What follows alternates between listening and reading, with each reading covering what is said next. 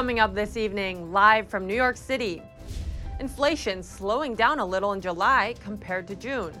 Economists explain where the next numbers may be headed. Global climate reporting rules are being proposed, but an expert tells us there's more behind the push. Elon Musk sells billions of dollars worth of Tesla shares amid uncertainty over the Twitter deal.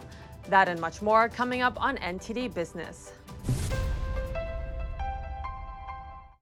Great to have you with us. Chenny Wu here for NTD Business. Former President Donald Trump says he declined to answer questions today during a deposition in New York. It's for a long running civil investigation by the New York Attorney General, Democrat, into Trump's business dealings. The investigation claims that the Trump organization inflated the value of assets like golf courses and skyscrapers, and therefore misled tax authorities and lenders. On Truth Social, Trump said it's, quote, a continuation of the greatest witch hunt in U.S. history. He added, quote, my great company and myself are being attacked from all sides. In May, the attorney's office said it was nearing the end of its probe and that investigators had amassed substantial evidence that could support legal action. It said Trump's testimony is one of the few missing pieces. Trump has denied wrongdoing. Trump says he declined the deposition's questions at the advice of his attorney and said he has no choice because of the unjust political and legal forces working against him. Inflation slowed down slightly in July, partly thanks to the fall in gas prices. But food prices remained high. Where's it going next? NTD's Colin Fredrickson has more. The latest inflation number, 8.5% in July. This is down from 9.1% in June, which was a four decade high. The price of food continues to climb, a trend that started in the middle of last year. And gas prices have dropped by 7.7% from the preceding month. But it's still a pretty high number. Thomas Hogan is a senior research faculty member at AIER and former chief economist at the Senate Committee on Banking, Housing, and Urban Affairs. Hogan says while some blame supply chain issues and Russia Russia's war with Ukraine. He sees this as a monetary problem. The U.S., uh, the Federal Reserve's monetary policy has just been too expansionary. You know, rather than seeing supply problems in particular industries like we had about a year ago, we're seeing widespread price increases across the economy, and we're not seeing transitory changes like the Fed had said a year ago. We're seeing long-term, persistent price increases. Hogan projects there will be high inflation for the rest of the year and only slightly lower inflation, persisting for several years years. Inflation is still the main uh, main thing that everyone focuses on right now because it affects the Fed's uh, hiking interest rate hiking schedule. Charles Chi is the founder of StockPick, a video sharing app for investors. Chi says the Fed may push us into a recession, the kind that even the federal government would have to acknowledge. August CPI data are scheduled to be released on September 13th. The next Federal Reserve rate decision will be announced on September 21st. Colin Fredrickson, NTD News. Here to talk to NTD's Don Ma more about the CPI number is Chance Finucane. He's the Chief Investment Officer at investment advisory firm Oxbow Advisors. Chance, thanks for joining us today. So, you know, inflation came down a bit from 9.1%. Consumer price index at 8.5%, still very high though. But do you see this as a sign that inflation is starting to ease? We do think inflation is going to start decelerating from here, but it's going to be at a slow pace. You might still see a couple more monthly readings of inflation above 8%. And then even at the end of this year, we would expect inflation to stay above 7%, as well as core inflation without energy and food being involved being above 5%. So when we looked at this reading today, what we noticed was the oil price having come down helped in that regard, and that's why you saw inflation come in lower. But then you saw food prices increase by nearly 11% year over year, along with a lot of inflation in other areas. So we don't think this is nearly as much of a, a bullish thing for the equity market as what we're seeing uh, stocks react to post the uh, release of the inflation report. How long are we away from the Fed's 2% target? That could be a while. Uh, it, you're still looking at even second quarter of next year, you might still be at a four or five percent inflation rate.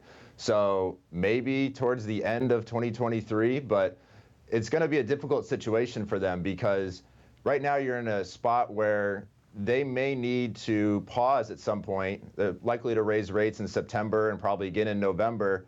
But at some point, if you start to see a lot more of an economic slowdown and unemployment start increasing towards the end of this year, they may have to pivot and pause on their hikes. But you may still have the inflation rate at a pretty high level, and it's going to put them in a difficult bind as to which one they want to promote pulling down inflation or trying to promote employment. So, for the rest of this year, Chance, what are some important indicators you're looking at? Sure. What we're looking at is both the purchasing managers index for manufacturers, uh, that number that gets released at the start of every month. And within that report, there's a couple of other numbers the new orders number and the inventories number. And when you see new orders coming down and inventories going up, that's a bad sign for future economic growth. And right now, that's looking pretty shaky. The other thing we're looking at is we're tracking unemployment claims. Uh, we, we're curious about starting to see those numbers starting to rise, and we think that could accelerate higher over the course of the next six months. And that could be something that changes the tone of investors' uh, view on the market, where they become less worried about inflation and more worried about recession. I see. All right, just one last question, Chance. How are you advising your clients to position their portfolios based on your outlook of the economy? We're telling our, our clients and the way we're positioning their portfolios is to be very cautious right now, especially with the equity market at its current levels. We don't think there's much upside in stocks from here. We actually like the setup for both short and long term treasuries. So we've been buying uh, treasuries both at the short end and at the long end of the curve. And otherwise, we're keeping a pretty high ratio of cash in the portfolios because we're just not seeing the opportunities that we would like to have uh, and think this might be a time where it's best placed to stay patient uh, and defensive. And if you are going to own any stocks, stick with very high quality businesses that have high profit margins, low debt, and can still generate some steady growth. Great. Thank you very much for your insight, Chance Finucane, Chief Investment Officer, Oxbow Advisors. Thank you very much for coming on today. Thank you, Don. On Wall Street, markets rallied and closed much higher today after that inflation data we mentioned earlier. The Dow added 535 points, or one and six tenths of a percent. The S&P rose 88 points, or two and one tenths of a percent, and the Nasdaq gained 361 points, or two and nine tenths of a percent. A proposal for a global rule for company climate disclosures is gaining traction. The European Central Bank and big international organizations like the International Monetary Fund look to be in favor of it. It was proposed by the International Sustainability Standards Board. It's an international body based in Frankfurt that sets sustainability standards. The rules would create a global standard for companies to report their impacts on the environment such as data of a company's direct and indirect CO2 emissions. Investors would look at the data and potentially not invest in a company if they don't think the company is climate friendly enough. The ECB and IMF say the rules should align with the European Union and US regulations for easier implementation. And here to talk to NTD's Don Ma about the climate disclosure standards is Daniel Lacalle. He's the chief economist at hedge fund Tressis. Daniel, great to see you as always. The International Sustainability Standards Board proposed a global climate impact disclosure rule. And the European Central Bank and International Monetary Fund looks to be in favor of the proposed rules. Daniel, do you think this is a good idea?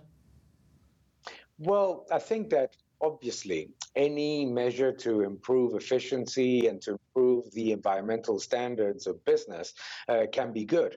But the problem of all these things is that they generate the opposite effect in numerous cases. Because what basically is happening with all these uh, excessive regulation and interventionism is that nudging investment one way or another is creating a massive underinvestment in oil and gas, in coal, in uh, rare earths, aluminum, to copper, uranium. We're talking about essential things that are necessary every day in our lives. And ultimately, what the problem that the problem that is created is that uh, the investment in mining is being penalized so it backfires it backfires because it generates inflationism what all of this does actually is create bottlenecks these things that we often hear as uh, supply chain disruptions. And what does mean for, and what this means for citizens is much higher prices, much more difficult access to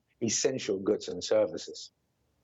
So then it seems like there's not many benefits to these rules. So so why do these big groups insist on them?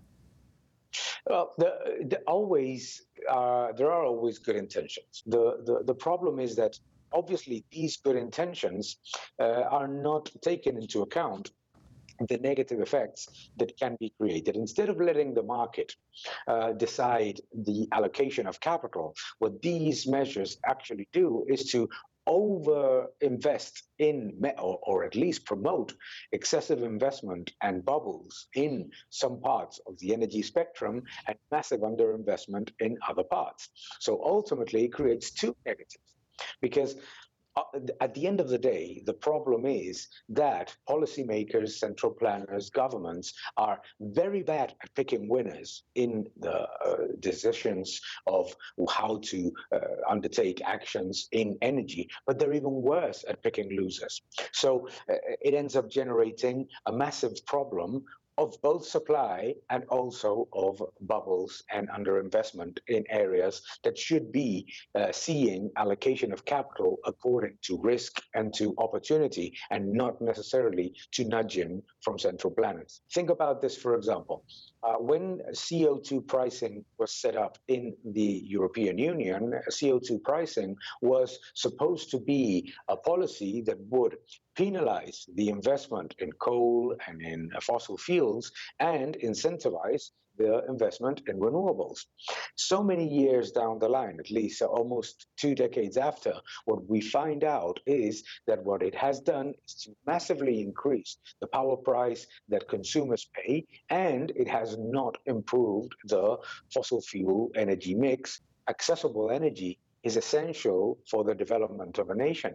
And if suddenly prices go through the roof because of uh, nudging policies, what ends up happening is that the most disadvantaged are those that are, are in the middle class or in the lower middle class. Those uh, citizens have a much more difficult uh, position because their inflationary pressures are much higher.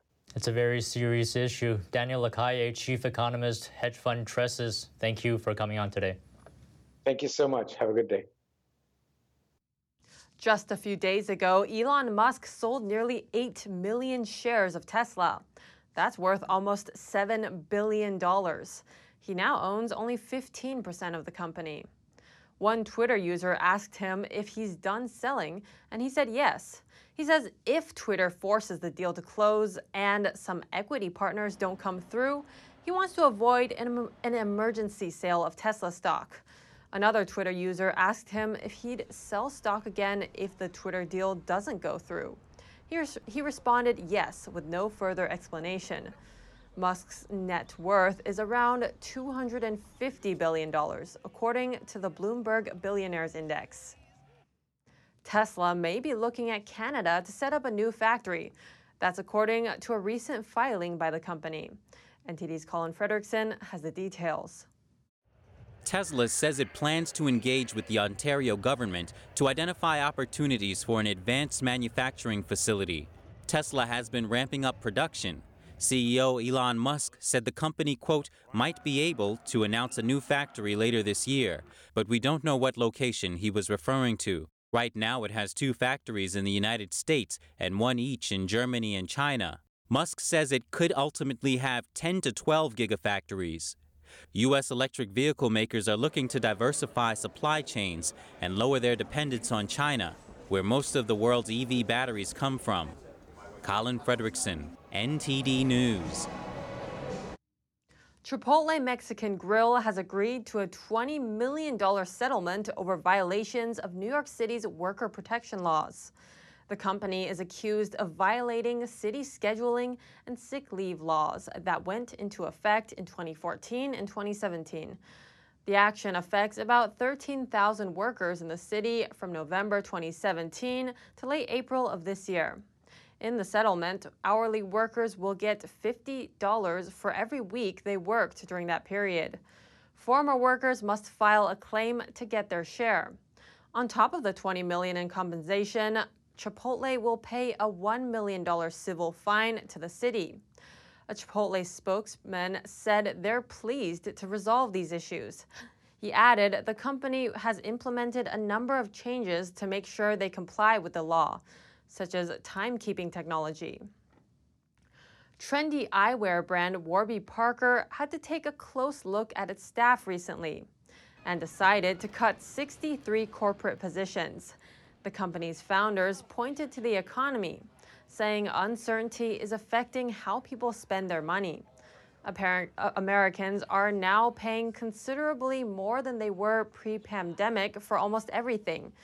And if something isn't a necessity, they're not buying it, or at least not as much of it. Footwear brand Allbirds, another direct to consumer product, also had to lay people off. Still to come, Domino's Pizza leaving Italy, closing its remaining stores. Apparently, Italians aren't big fans of American pizza. Samsung unveils a new smartphone in a smaller size. What's special about it? That and more coming up on NTD Business.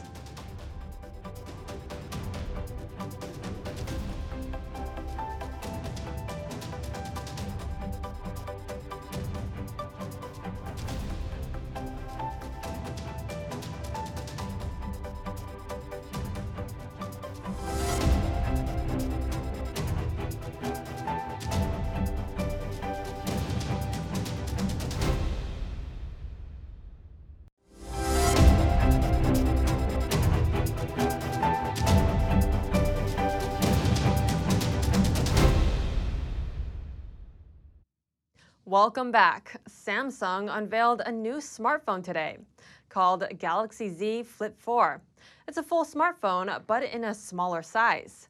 It comes with an enhanced cover screen and an improved camera system. This device, which debuted today, is the first to be shipped with Android 12L. It's a special version created by Google. The Flip 4 allows users to switch full screen apps to pop up windows or cut screens in half. They start at nearly 1800 bucks and come in black, beige, or gray green. Pizza Corporation Domino's is shutting down its stores in the birthplace of pizza, Italy. It's after the local franchise holder filed for bankruptcy in early April. NTD's Sean Marshall has more. Domino's has been given the boot from Italy. Or actually, you could say they decided to leave. It seems Italians prefer locally made pizza over American pies. Domino's last 29 Italian branches have closed. According to Bloomberg, it borrowed heavily for plans to open 880 stores and has struggled to win over customers in the birthplace of pizza since launching there in 2015. Social media has not been easy on Domino's. One Twitter post said, Domino's has had to close all of its stores in Italy, and honestly, I've never been more proud of my fellow Italians. Another said, eating at Domino's in Italy is a hate crime. This tweet said, apparently they didn't learn anything from Taco Bell's failed attempts in Mexico. In a report to investors, Domino's franchise holder ePizza said, We attribute the issue to the significantly increased level of competition in the food delivery market and restaurants reopening post pandemic and consumers out and about with revenge spending. The world's largest pizza chain has more than 18,300 stores in over 90 international markets globally, most of which are run as franchisees. Total revenue for the second quarter increased by approximately $32.7 million over the same period last year. This was driven by higher supply chain revenues, but was partially offset by declines in the company's own store revenues. International franchise revenues were also up, but were more than offset by unfavorable foreign currency exchange rates. Sean Marshall, NTD News. When money's too tight for beef, let them eat chicken. According to Tyson, demand for chicken is surging. While shoppers are passing up higher priced cuts of beef, that's likely due to inflation, which is at its highest level in more than 40 years. It's something Kroger and Walmart have also noticed. They point out customers are buying more store branded food over pricier national brands. Tyson is planning to offer lower priced cuts of beef and bigger package sizes. The company says demand for meat in general remains strong. Affordable dining is making a comeback, even for people who used to choose pricier picks. That's according to the company that owns both Applebee's and IHOP. Dine Brands says it has seen a bump in sales from households earning over $75,000 per year. At the same time, sales have dipped among households earning under $50,000 annually. Dine Brand CEO suggested guests who often dine at more expensive restaurants are turning to Applebee's and IHOP because of their value options. Both restaurant chains have raised menu prices this year. Still, the company says the brands have positioned themselves as value oriented with affordable prices. Inflation is hitting South Korea too. It's at a 14 year high now. Convenience stores are offering cheap instant noodles, sandwiches, and meal boxes for under $5. They're gaining popularity as salaried workers seek ways to cut costs. NTD's Andrew Thomas has more. Park Mi Won had never bought her lunch from a convenience store until her favorite lunch buffet recently raised prices by more than 10%. I started going to convenience stores instead. I think the prices are more reasonable and the food tastes good too. So now I come here often, about two to three times a week. The prices of restaurant dishes in South Korea rose 7.4% last month, compared with a year earlier the fastest pace in 24 years, according to government statistics. Lunchtime is a break for me, but if the cost of lunch goes up more, I think I'll feel like it's costing me a lot of money to rest. That takes away from the idea of getting a break. Lee Song Jae runs a galbitang restaurant in Seoul's central district. He's already raised prices twice this year. As a matter of fact, I need to raise the prices even higher.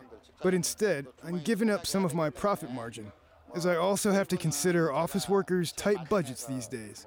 So I raised the prices only a little, sharing the pain with them. While many small restaurants are still benefiting from a rebound in evening dining after months of pandemic induced social distancing rules, economists warn prolonged pressure on consumer prices will weigh on consumption. Andrew Thomas, NTD News. A dialysis machine inspired by orange juice dispensers allows kidney failure patients to treat themselves at home. It has won the UK's most prestigious engineering award. NTD's Andrew Thomas has this one too. Quanta Dialysis Technologies SC Plus system has won the Royal Academy of Engineering's MacRobert Award. The machine has gotten rid of the need for complicated, time consuming cleaning between treatments. So, unlike a traditional dialysis machine that can be the size of a fridge freezer. Ours is a small tabletop device, about the size of a microwave oven. Uh, this means that it's portable and easy to move around. We've designed it to be easy to use so that patients themselves can manage the therapy on their own.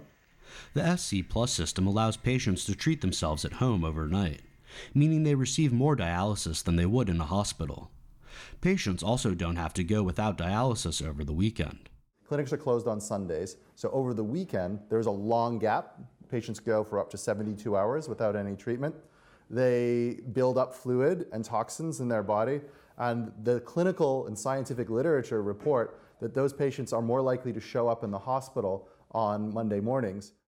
The system replaces the traditional hardware of a dialysis machine with a disposable cartridge that manages all the fluids, and replaces the pumps with pneumatic membranes. And the big insight that the engineers at Quanta had was this technology that had been successfully used in the beverage dispensing industry uh, might translate into the dialysis industry. Quanta is already working with health providers across the UK and is rolling out in the US, where the dialysis market is expected to exceed $12 billion.